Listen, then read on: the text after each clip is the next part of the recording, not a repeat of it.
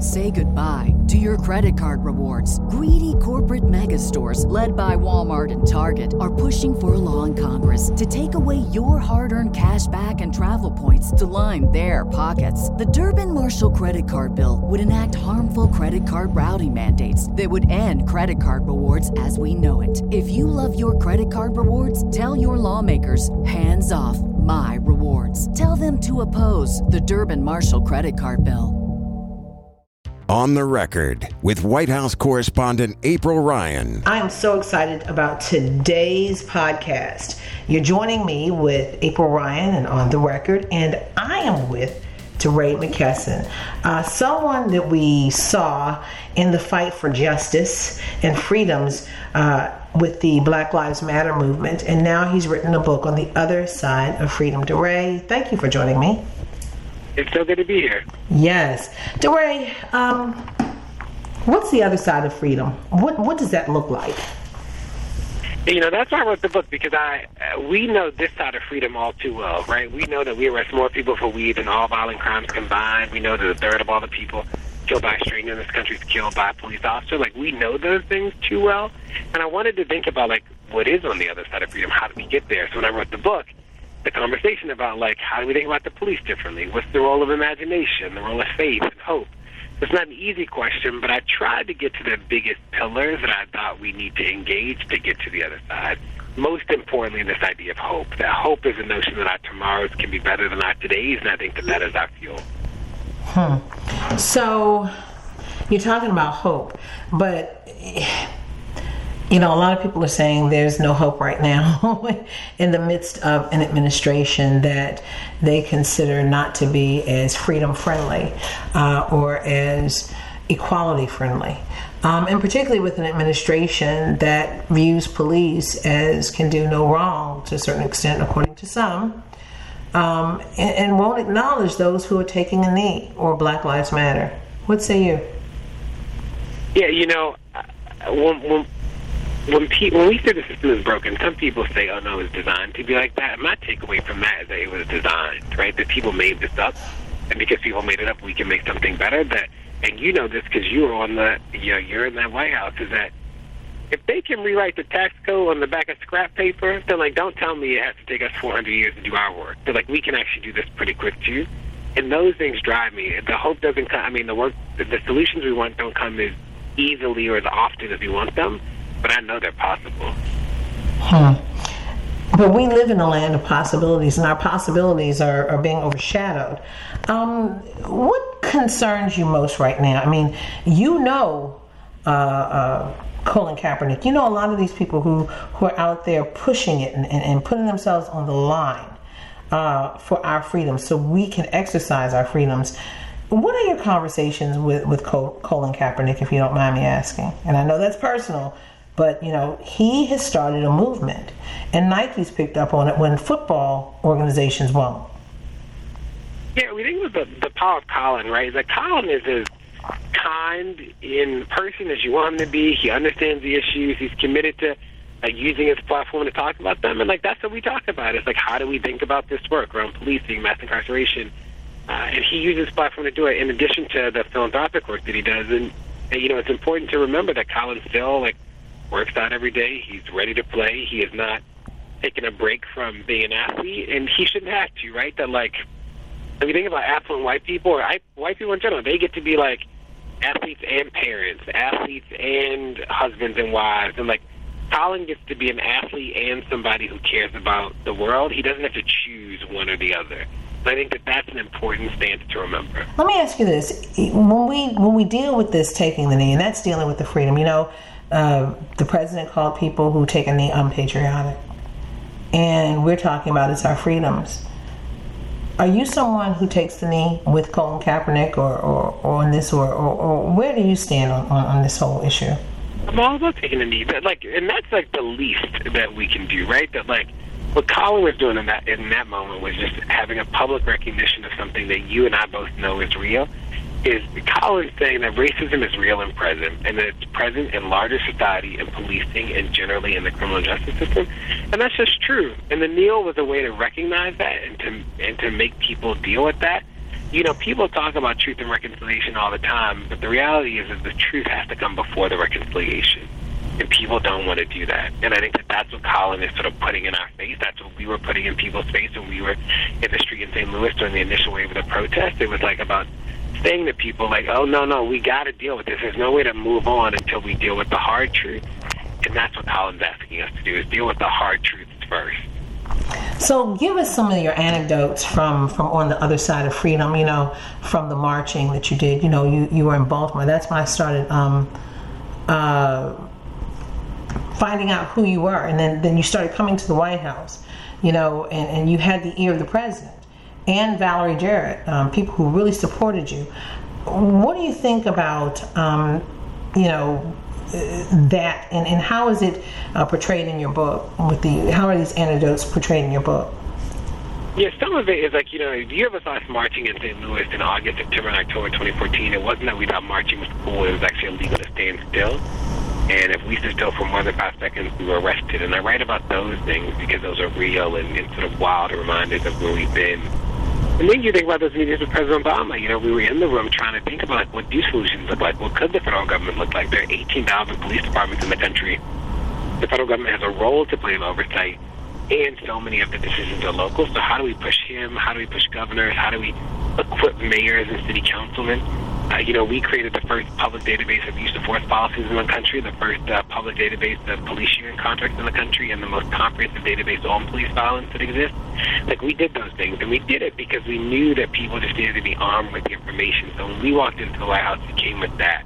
We came with like concrete ideas at the local level, at the state level, about like what we could do to change the scenario because it's no shock that the police aren't being held accountable. Like, the structure actually isn't set up to do that.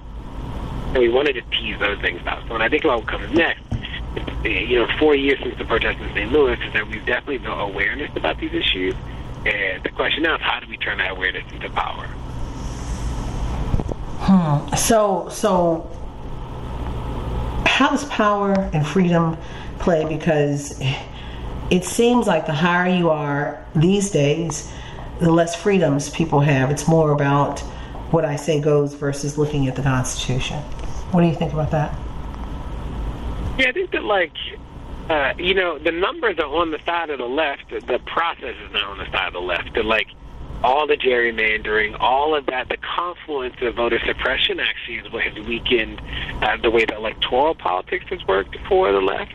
You know, I was just uh, talking to somebody the other day, and I don't know if you knew this, April, but one of the hindrances to young people completing absentee ballots is uh, stamps is that there are a lot of people literally who just don't know where to buy a stamp. Like they've never had to buy a stamp. Are you kidding me? Oh my gosh. Yeah.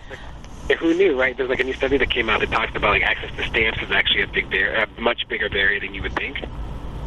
Oh. And you think about all these reasons why, like, why people aren't voting. It's not that people don't care. It's not that people don't think the voting is important. It's like, how do we just start to unpack the barriers better? And like, I'm interested in that. Is that like, there's another study, um, and I think you'll find this interesting. Is you've probably heard people say that when you get older, like uh, the older people are more conservative. They're like as you get older, people get more conservative.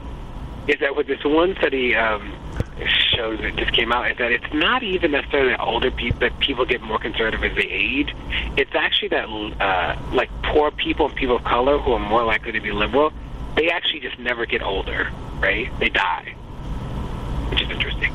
So I think that there's like a lot to be done to like organize people to build power differently, to like help people imagine what freedom looks like, uh, and for us to push back against these systems that suppress our ability to be involved. So, and let's talk about voting. You know, this is a critical time. Everyone from the Congressional Black Caucus to the NAACP, every group, every black group pretty much, is pushing uh, for people to go to the polls. And um, what I don't understand is a group that, that, that you really have a a, uh, a, a hold on the, the millennials. They want to use their vote as protest. What do you say to that? and that's their freedom and that's their they have rights to do that um, they, they they have a constitution that supports that they can do that. But also, it's a privilege to vote, and so many people die. I mean, where do you stand on that with the freedom issue, on the other side of freedom?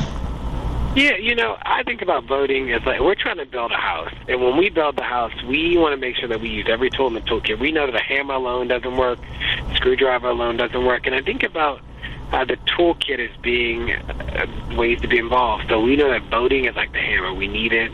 Can't build a house without it. We also know that running for office is, is another one of the tools. We know that being in the street is one of the tools. So I never think about this as like voting is not the end all be all. It is one of the critical uh, tools that we need when we build this house. So when I think about there's some people who, you know, I think this was more prevalent when before Trump won is there are people who are like the president doesn't matter. Why are you wasting your voice? This doesn't this doesn't count. Da da da. You know, people aren't saying that anymore because they realize just how uh, how absurd that is. That like the president actually has a huge role to play, and that like you not being involved actually allows for other people to do real damage. I think that what's also true is that there are people like me who voted our entire lives, and like we still had to go through a lot of really awful things that we told would never would happen. I voted my entire life, got dragged out of police department by my ankles. I voted my entire life and got shot at with rubber bullets. Like uh, so it wasn't this panacea, but I also understand that like voting is one of many things, and we need to talk about it as one of many things and help people understand that they can use that tool to make a specific type of difference. Hmm. So that tool, that's one of the tools in the toolkit. But is voting fighting back, or is it just exercising the right? No, I think it's both. Right? Is that like it is a both and and and that's important, right? That like uh, we got to get the right people in because we can't just be fighting the people. We got to be those people. So we need to run ourselves. We need to hold the people we get in to be accountable. That like Kim Foxx is a great example. That they got Kim Foxx elected in um, in Chicago, and like that didn't stop their advocacy. They're still pressing Kim. They're still asking Kim questions. They're still partnering with her because they know that her being there means that there's a uh, at least a baseline level of uh, like understanding of equity, but also that like part of the way that democracy works is that people press and people push and people ask, and like that has to be a part of the commitment too. So I think about electoral politics as like a both and. Uh-huh. Well, you know, um, I'm just so I'm, i just want to I want to take this personal privilege, um, this moment for personal privilege to say I'm proud of you for writing this book. Um, when I saw it, out, and, even as we both have books out at the same time, I'm rooting for you, and I'm really rooting for you because I mean you really believe in in the fight for justice and humanity, and and, and, and if you want to put race in there, you can, but police involved abuses and killings is about humanity, not just about race either. But I'm so proud of you. I mean, you're someone who marched in Baltimore, you know, um, in, in, in you and in, in, in Ferguson and everywhere else, but you hail from Baltimore. You worked in Baltimore. You worked in the education system. How was it you to switch gears to write a book? Because I know I almost died in those six months writing my book. It was a lot. How did you do it? Uh, it almost killed me too. it's a different process, isn't it? Oh, it is. Yeah. You know what? Some of the essays I've essentially been writing in my head for the past four years, so they were just a matter of like, how do I get the words? Yeah. There were some that, like, you know, I read, I read about being gay. I read about my mother leaving I was a kid. There's some things I just had. These essays I had just been not engaging the issue seriously uh-huh. before because uh-huh. I was, for whatever reason, I was trying to like put it out of my head. Uh-huh. Um, and that those were hard. Like they they took a lot more time to do. So I write about God. I write about uh, the presence or absence of God in, in the movement, and just the way we think about the work. I write about. So some of those were hard. The things about the police and the protests, they were like some of the easiest chapters because I had like you know that's what I do when I wake up every day. I is engage those issues. But I, I want to hit on something. Being a gay activist, this isn't new. A lot of people sometimes feel that's new. It's not new. We, you know, Bayard Rustin is starting to come out about him uh, being uh, gay in the movement, in the civil rights movement over 50 years ago. Um, and, and, how do you delve into that? How did how did that impact you? Um, how, what did you? What was the revelation? Because sometimes when you write, it's cathartic, and you really find out how you really felt in writing it down. What did you find in that, and, and, and how does that play in the book? Yeah, you know, I just, uh, you know, I, I, I was never in the closet. It, there are a lot of activists who are in the LGBTQ space, and you know, it, when we when we use our voices publicly, we make it safer for everybody. So that's real.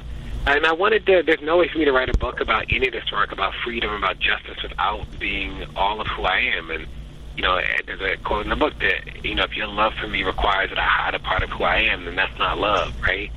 Uh, so, so I wanted to do that. I think that it's important in these moments. You see women, you see people, you see uh, people of color generally, you see uh, queer folks like showing up and, and being recognized as like whole participants in ways that just wasn't happening in the civil rights movement. So I think that all of that is actually really powerful. Uh, I had no necessary re- revelation as much as like I just had to find the whole sentences. You know, I had to find whole paragraphs to to describe uh, what it was like when my me and my father had a conversation about identity or like. Uh. You know, how do I think about love? Those sort of things. And what does it mean for the movement? Like, how does homophobia show up? How does homophobia yeah. show up in the general public? Hmm.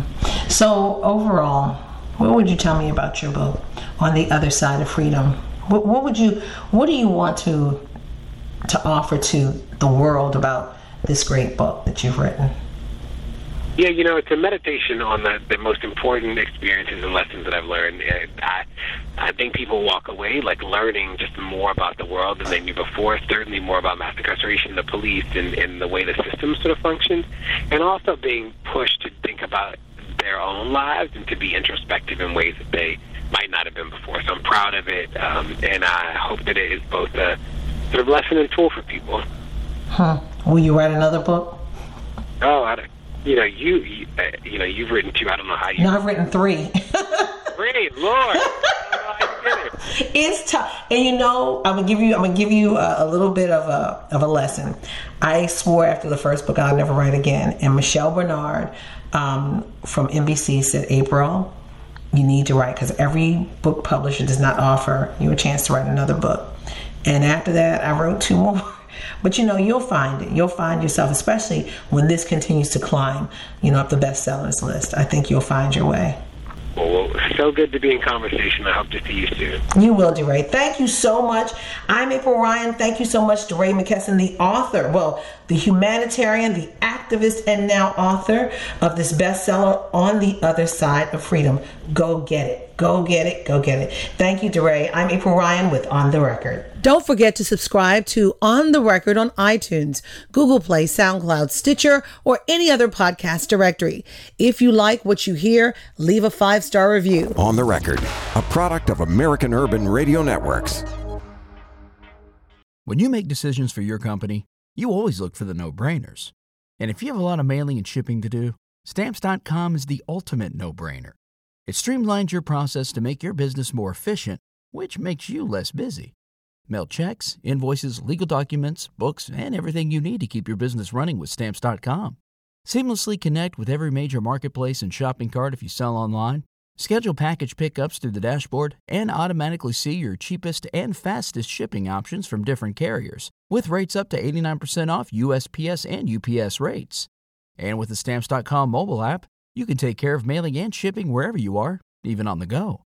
Make the same no brainer decision as over 1 million other business decision makers with Stamps.com. Sign up at Stamps.com with code PROGRAM for a special offer that includes a four week trial, plus free postage and a free digital scale. No long term commitments or contracts. That's Stamps.com code PROGRAM.